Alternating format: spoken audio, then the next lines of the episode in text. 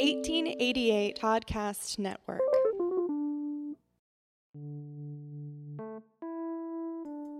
I'm John Barrett Ingalls, and this is The How the Why.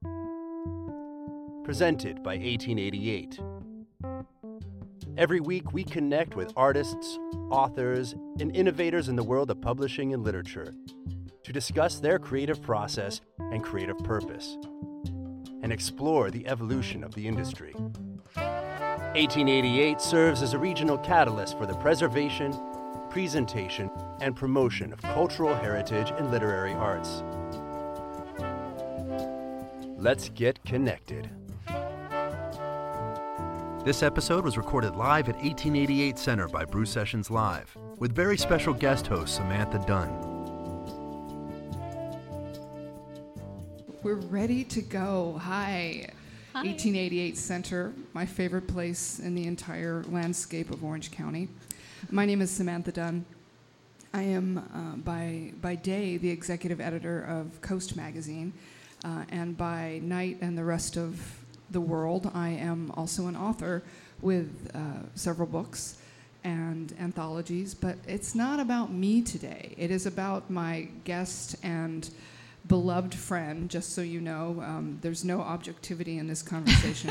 this is my longtime friend, Francesca Lia Block, who is the author of more than 25 books, including the Weetzie series, that really, just, just for your edification and enlightenment, really was one of the vanguard uh, book series that, that created what is now called YA fiction, right? I mean, Fr- Francesca, let's admit it. That Ah. it's, that's the truth.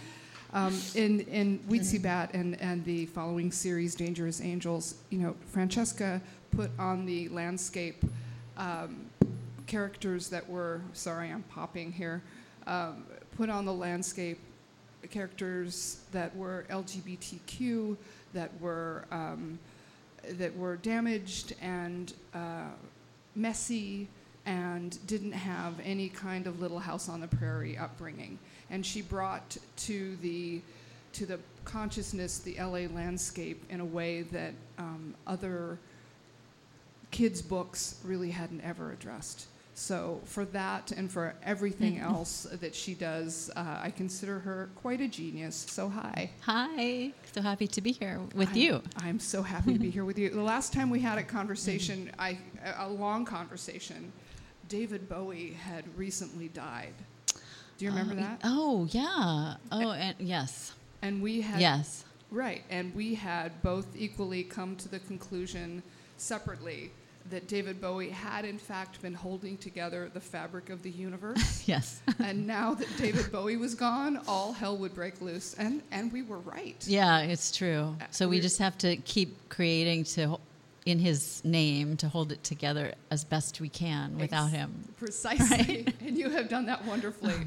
Uh, you. speaking of which, let us talk about the, the book of the day, which is The Thorn Necklace. Um, yay. Thank you. What, uh, it's the old chestnut, but really, what was the impetus behind creating this book, which is both memoir and, and writing guide and poetic inspiration and meditation on creativity and teaching?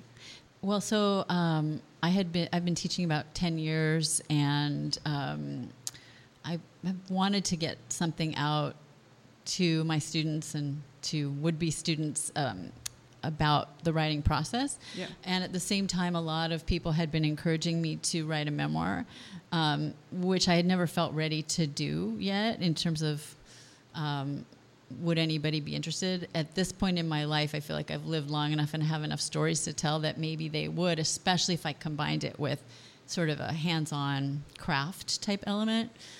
Um, so I kind of put those things together and revisited a lot of the material I talk about in my fiction, but through this much more exposing, as you know, writing memoir, right? This other form where there's no pretense that it's not you, which I'm sure we'll talk about later more. Yeah. But um, anyway, so it kind of was a blend of those things.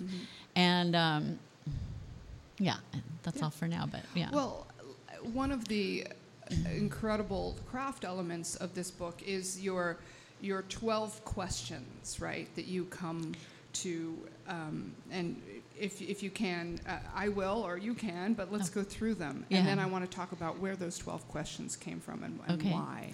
So let's see if I can do this. So what is the character? I have the ch- cheat sheet in Okay. case you get lost. All right. Okay. Go cool. ahead, please. So, um, what is the what does your character want? No. What, well, it's not in that order. okay. What is your character's gift? Thank What is you. your character's? Oh, she's a stickler. Okay. character's gift. Character's flaw. Yes. Character's want. Character's need. Um, who is the anta- or what is the arc of the character? I love that I'm quizzing her on her own book. Yes. Uh, who is the antagonist? Yeah. What is the style that you, or the setting that you choose, and how that plays in, which I can talk about more later. Yeah. The style, the crisis, the climax, the resolution, and the theme. Yeah. Is that You it? just flopped the last two, but Oh. it was perfect. it's Okay, almost cool. like you, you created it yourself. It was so well done. Where, where did these questions come from? So I was teaching um, at UCLA, UCLA Extension, where we both teach, and um, I had always written very intuitively, and I taught fairly intuitively. And then I had a very challenging student who didn't want it to be intuitive. She wanted the rules and wanted the science and the recipe. So Yes. um, I, you know, your antagonist is often the person who makes you grow the most, which is what Mm-hmm. is the, in this book as well. Um, so she pushed me in a way, and after that, I started coming up with a very with a formula, I guess. Um, yet, even though it's it felt kind of. Um, uh, I don't know what the word is, but it, it was a little prescribed. Artificial, Yes. Uh-huh. Um, when I started applying it to my own work, to my students' work, and to all these classic books, Yes. I saw that it actually worked. Yeah. And my teaching got stronger, my writing got stronger, and there's a lot of wiggle room. It's not, you know, you don't have to follow this exactly, but it, it does really apply. So, um, and and I wanted to include that in this book uh, for, as I say, for people who are working on different. It doesn't have to be for a novel. It No. applies to a lot of different kinds of writing.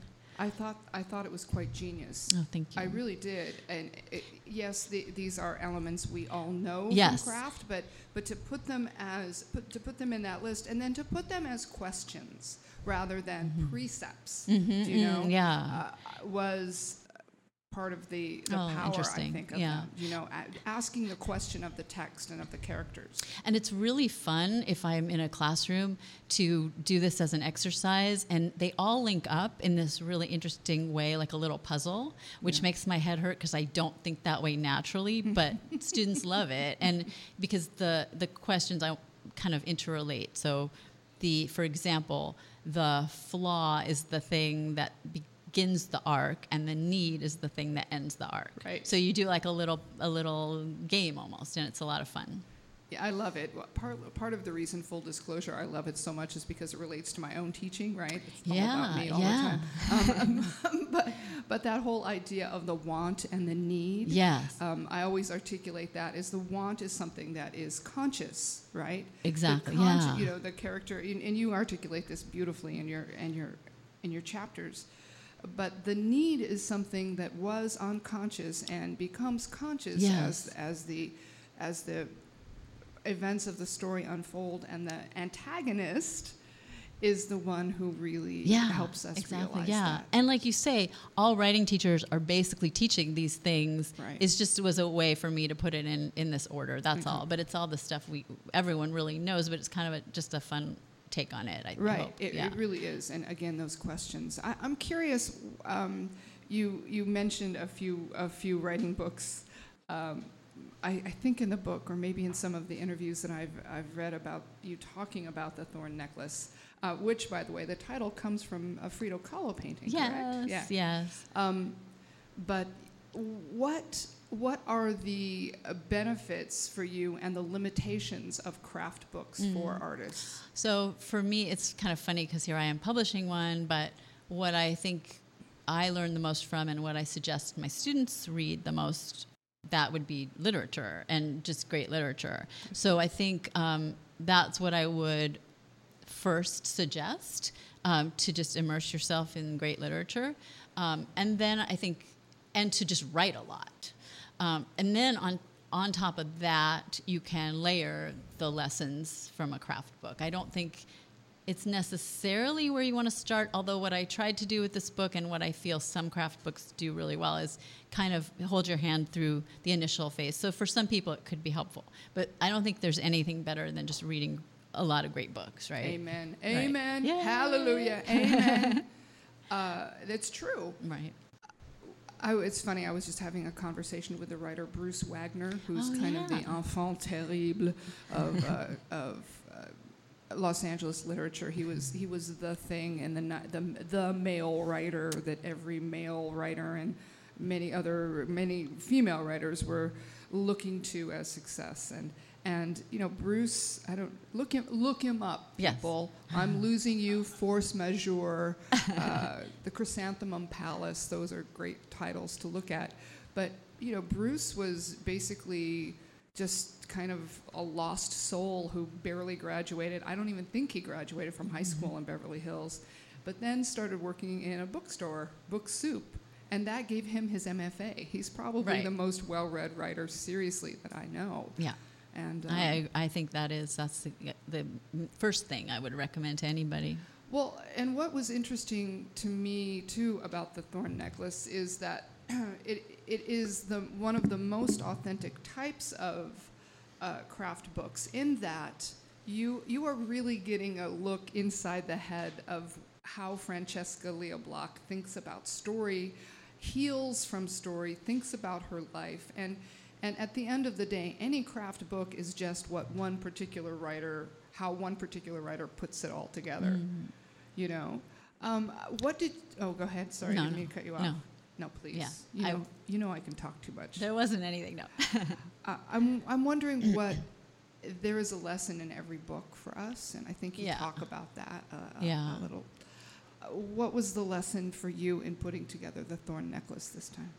I think it was, um, you know, I tend to be a pretty open book as a person Yeah. and in my fiction, Mm-hmm. but and I had written one other memoir about my first year with my as a mom with my daughter, but that's it. And it was a long time ago, and it's very short.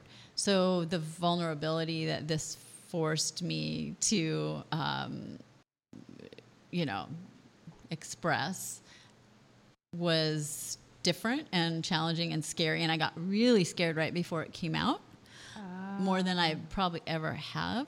And when it came out, what's been really interesting is I've never had so many sweet responses. Almost every day, someone says, you know, oh, you felt like that? I didn't know, or I felt like that, or um, I've been reading this to help me in this way or that way. So it was i guess it taught me what i already believed but it emphasized it that um, vulnerability makes you stronger Yeah, if you speak really your truth. Yeah.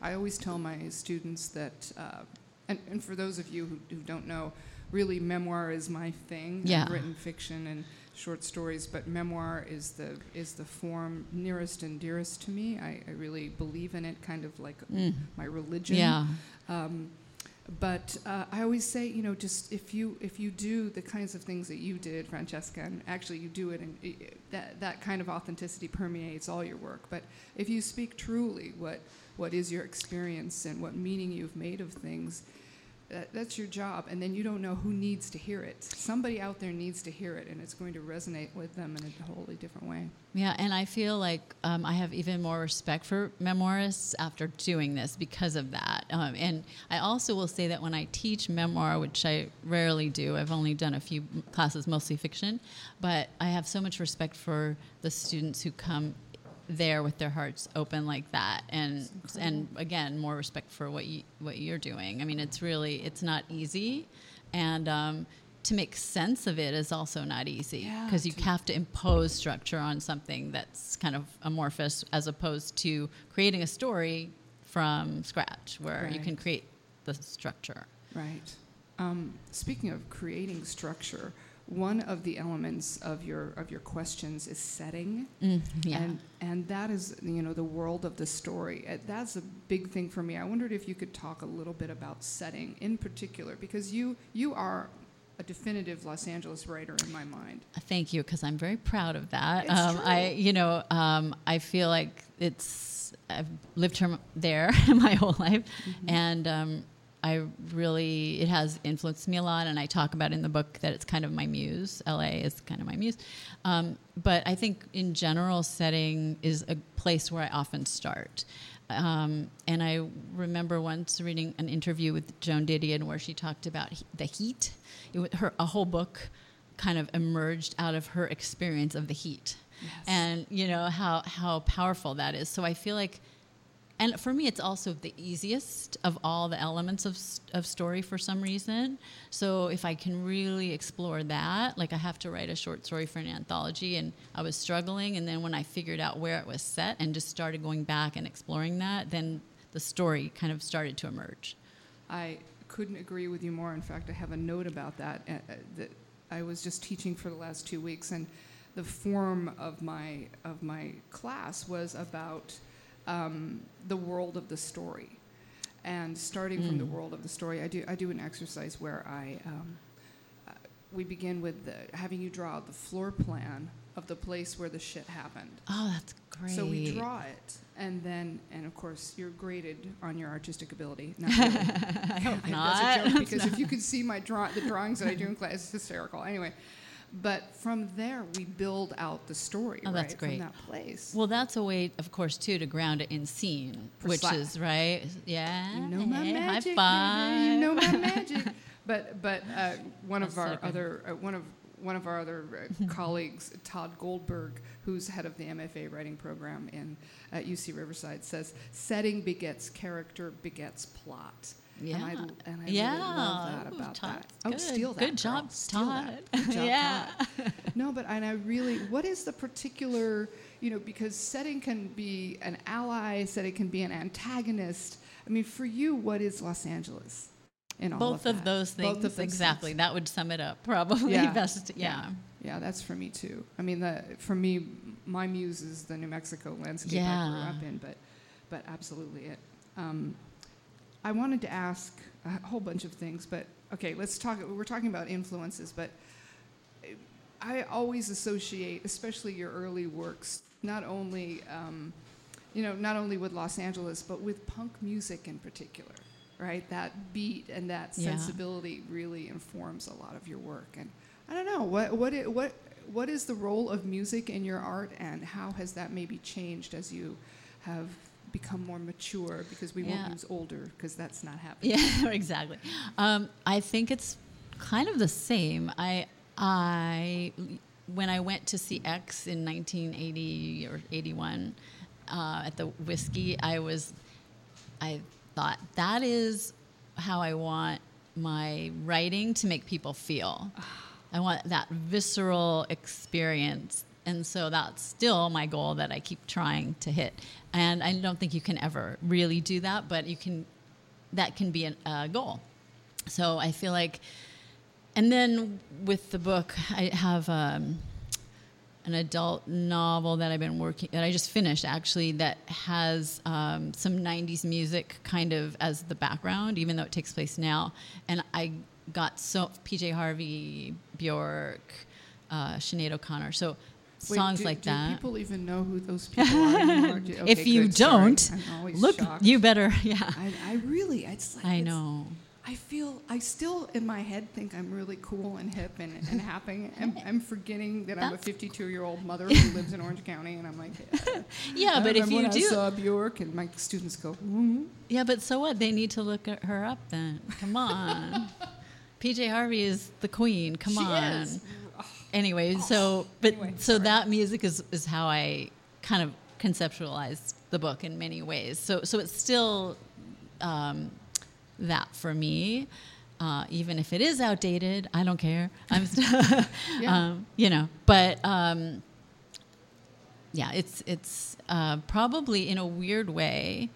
I would say Well, at least as inspiring to me as any fiction I've read. I wouldn't say more, but it's as, As. yeah.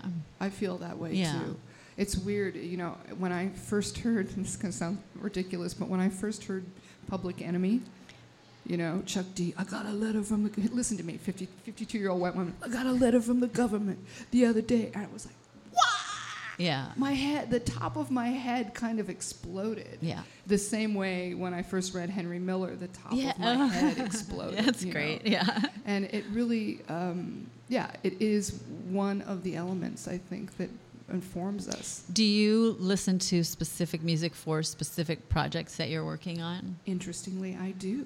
Do you want to hear what? yes? I Okay. do. So when, so when I wrote, I wrote a for, for, for those of you who who are not fluent in my bibli- you know my my bibliography, um, I wrote a um, I wrote a memoir called "Not by Accident: Reconstructing a Careless Life," and for that book. I listened to I exclusively listened to Tom Waits' Bone Machine. Oh, perfect. right? Yeah, yeah, That voice and that rattle and that ache yeah. was Mm. present throughout Mm. that book for me. And then when I wrote the memoir, um, Faith in Carlos Gomez, which takes place in the world of salsa, I was, of course, listening to Tito Puente and, and Celia Cruz and Spanish Harlem Orchestra, and, and to the point where the neighbors were like, turn it down. And, um, and then That's my awesome. first book Yeah. was, was really influenced by, like you said, you know, the PJ Harveys, Yeah. the, you know, all, all of that 80s alt Yeah. rock yeah. that we were turning on the college radio stations. Way back in the day, kiddos. yes. Um, anyway, I wanted to I wanted to ask what I wanted to ask so much. I mean, girl, let's talk about creating in a time of destruction. Ugh. yeah. Okay, it's it is it is a very difficult time for many of Yeah. us. Yes. Right, given given the national conversation, actually the world conversation. When you look at what's happening across all countries, um, how does this, how does the larger conversation influence what you're doing now, and to for better or worse?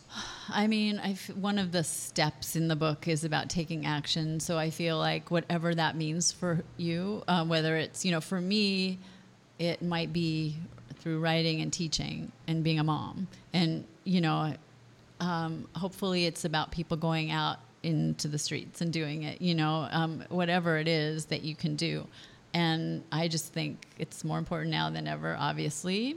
And hopefully, and I guess just believing that the little things you do have some meaning and not giving up. Because if we all gave up, right, that's the worst possible thing. So, and certainly that's the whole thing we were talking about with David Bowie earlier, Right. but just um, Right, how he represented that for me. absolutely. Just the the, continuous creation. Yeah, exactly. He was really, whoa, he was he was really that. And, and interestingly enough, in the book, you. I was very thrilled to see you. You mentioned that story that I told you about Joyce, Joyce Carol Carol, Oates. yes. Um, years ago, I, I was a writer in residence. I was the writer in residence at the New York State Summer Writers Institute for a number of summers, and I was the lowest person on the totem pole to these big, you know, literary giants. And after a dinner one night, um, Joyce, her husband at the time, pulls up in the car, and she gets in the back seat, and she opens up. I saw her open up her laptop and just start typing from the back seat of the car. Like, she never stopped. She never, never in her sleep. In her sleep, like Yeah. it, it- it's never stopped. Hey, God And- bless her, goddess. and that kind of perpetual creation. Okay, I'm not that you know whatever psychotic, but that that example of perpetual Yeah, creation, I think we have to keep in our Yeah, heads. exactly. Exactly. Anyway, what are you working on now, lady? Um, so I, I have a, a novel um, that I just finished in the UC Riverside Low Residency uh, MFA program, which Tod Goldberg runs. So all circles around. Yes, um, which I'm just starting to send out and uh, work on a sort of sequel-ish. Um, and I'm really excited about it. And it's pretty dark and that seems to be the direction I'm going in more and more. And there's some mythic elements to it, which myth, fairy tale, those those sort of um, traditional stories are often where I start. I was going to say that's work. often informed Yeah, your writing, yeah. right? Yeah. Uh, so let's go back a step and talk about that MFA line that you Oh put yeah, in. I Okay. just threw in there. just just so our audience can understand. I mean, one of the first times I think I knew of you was when I opened up the New York Times and there was a full page about your work and Mm. a your long time ago. yeah, on. you know, still, I Mm-hmm. mean, you're an award-winning author. You are a prodigious talent. You are the last person I would think would need to have an MFA, and yet you have apprenticed yourself again to the process. And I, Yeah. first of all, I respect the hell out of that. Second of all, I want to know why the hell you did it. So um, I teach in an MFA program, but I had heard from a few people that to get more jobs of that nature, um, it would be helpful to have that degree on my resume. And I just had never gotten one because at the time I came up, it, it really wasn't wasn't essential, right? It wasn't. And also, I'd had a lot of publications, so I figured that was the same. But I, I heard this uh, quite a bit, so I finally decided to do it. I needed something close by, low res. I knew To- I know Tod, um, and Tod Goldberg, by Tod the way, Goldberg, we should yeah. say for the audience Yes. that doesn't know, it's impossible that people don't know Yeah. Tod Goldberg, but he's the New York Times uh, best-selling author of uh, Gangsterland, and uh, oh boy, I don't have his resume in front of me, but New York Times best-selling author, um, also wrote on the series Burn Notice, uh, and has several short story collections yeah. as well. And I had a great conversation with him, and um, I signed up.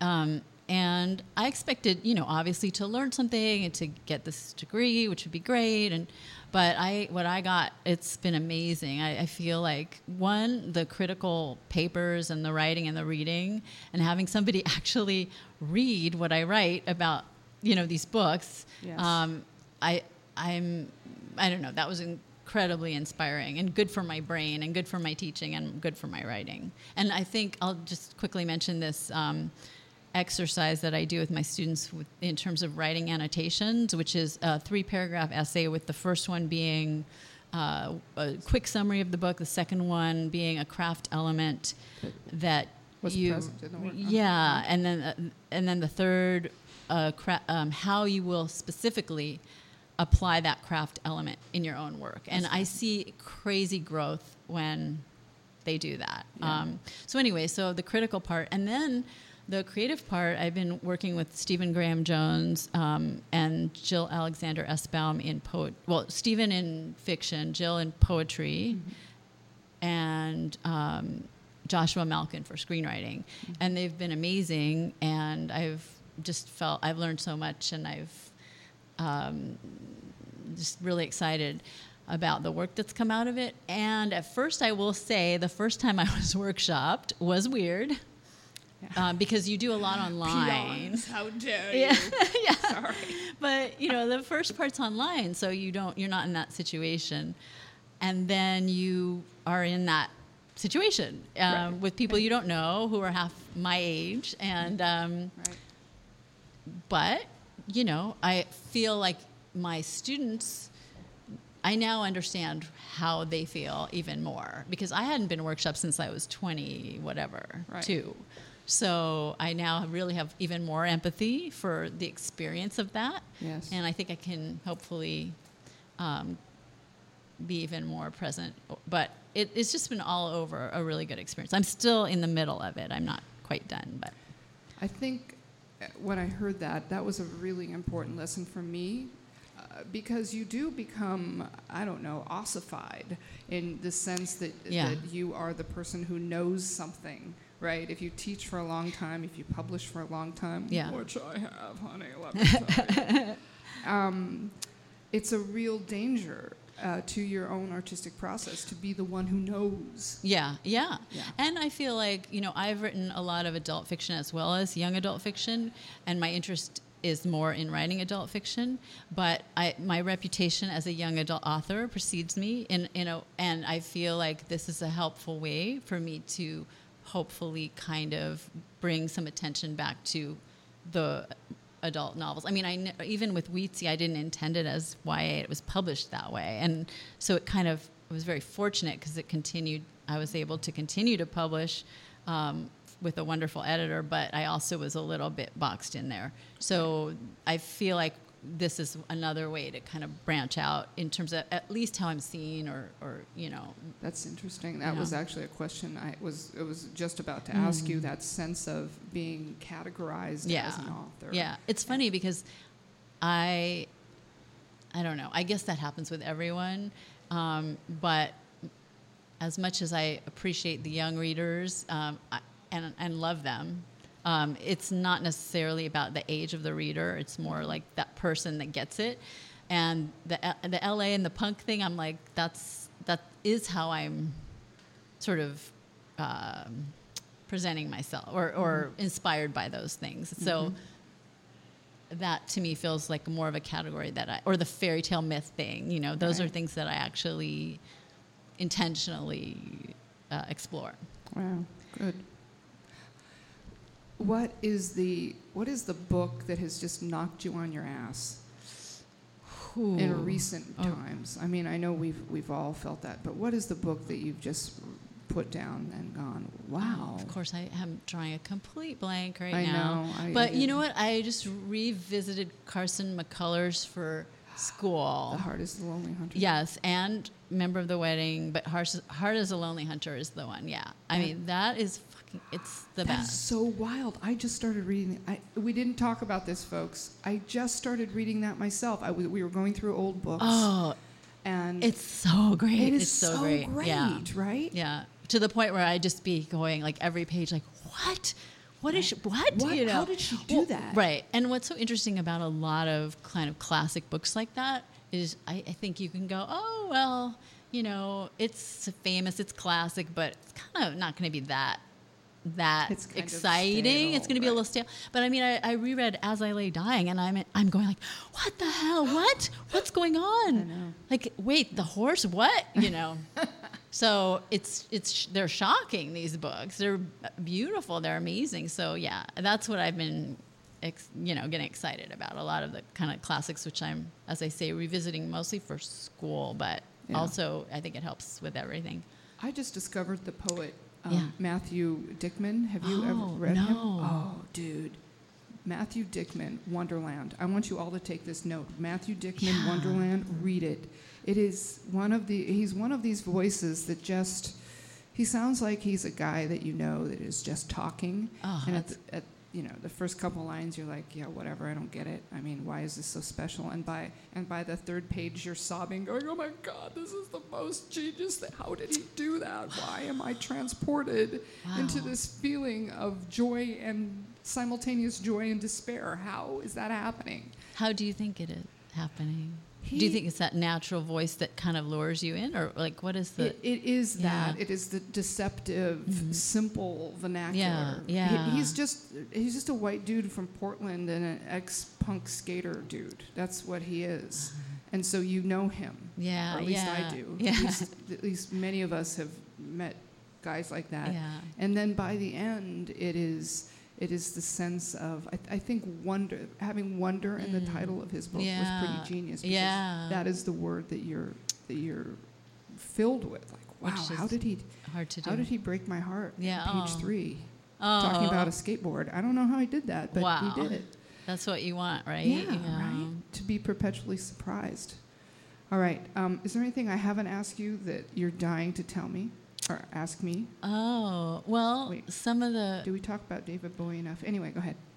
Um, so your so some of the questions in my book, I'm just going to throw out a few of them, and anyone that interests you or more than one, Yeah. uh, I'll just say a few of them at once. Okay. So, who's your muse? Who's your mentor? And how do you channel pain into art? Any of those? My muse, uh, I, I have a few. Horses are always my muse. Uh, uh, some of you who've maybe read my book, I, I'm a horsewoman. I have had horses since I was five. Even when we were, even as we are, uh, poor, that was the first um, and only like extravagance we always ha- uh, managed to hold on to. And there's something about the movement of a horse and the smell of their the breath coming out of their nostrils that just really speaks to the heart of me. And then um, and then I have to say, my, my mother and my grandmother, the two Mentor. women who raised me, two very complicated, dysfunctional, and brilliant and funny women who raised me, uh, continue to be both muse and antagonist. For Oh me. yeah, that's interesting. You know. Yeah. And then, um, how do I channel the pain? yeah. Um, I mean, you you do because that's what your what memoir often is, Yeah. right?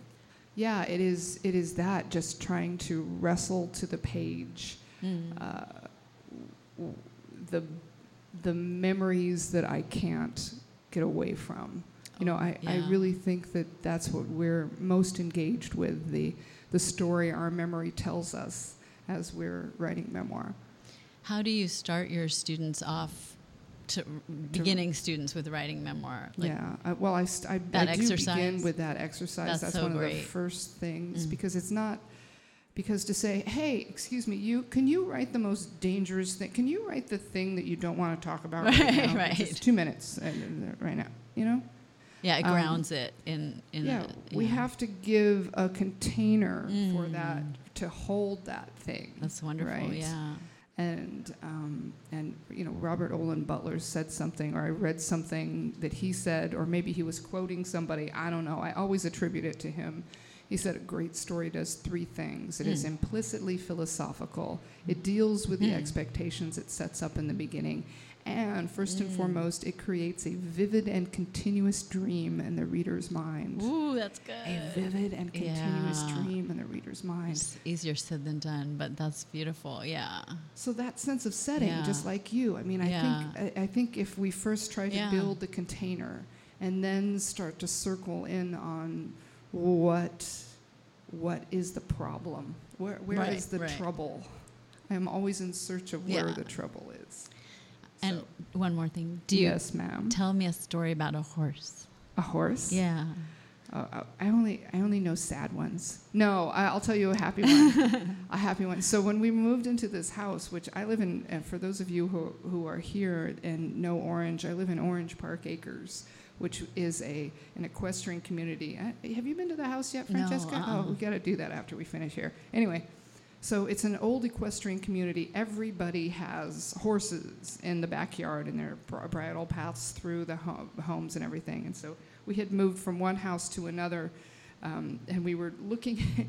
we were looking at this house we were just about to to move into, and uh, there are stables. There's a sh- small yard, and then there's a gate, and you go down steps, and there's a paddock and some stables, and there was a in one of the stalls was a little miniature pony. Like he. It turns out he hadn't been forgotten, but I, I thought, oh my God, someone forgot his little pony in this stall. And um, so, as it turns out, no, it was just a friend of the landlord's who needed a place to keep this pony that she'd rescued anyway. But Mr. Snips, as my son called him, Mr. Snips. Became kind of our house pony for a little while. And my son, who was very much younger at the time, decided that he was going to tame Mr. Snips, right?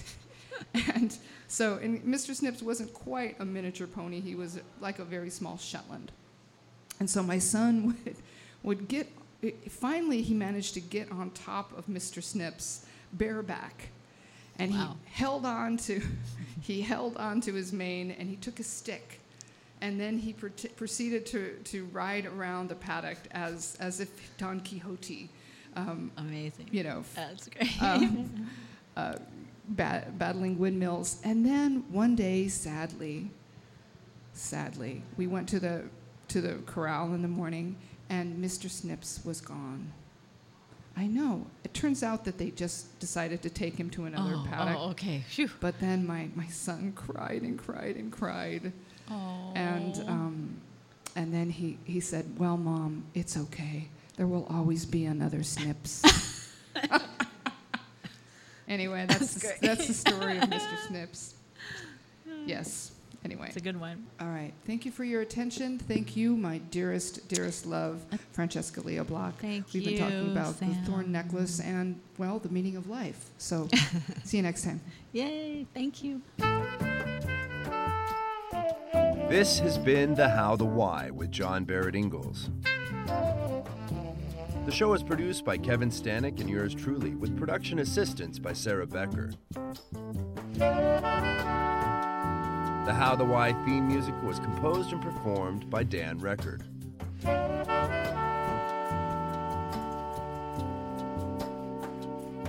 Please consider supporting 1888 and our mission. Become an 1888 advocate by purchasing our books, participating in our programs, and pledging today. For more information, visit 1888.center. That's 1888.center. I want to remind you all to keep making art. Thank you.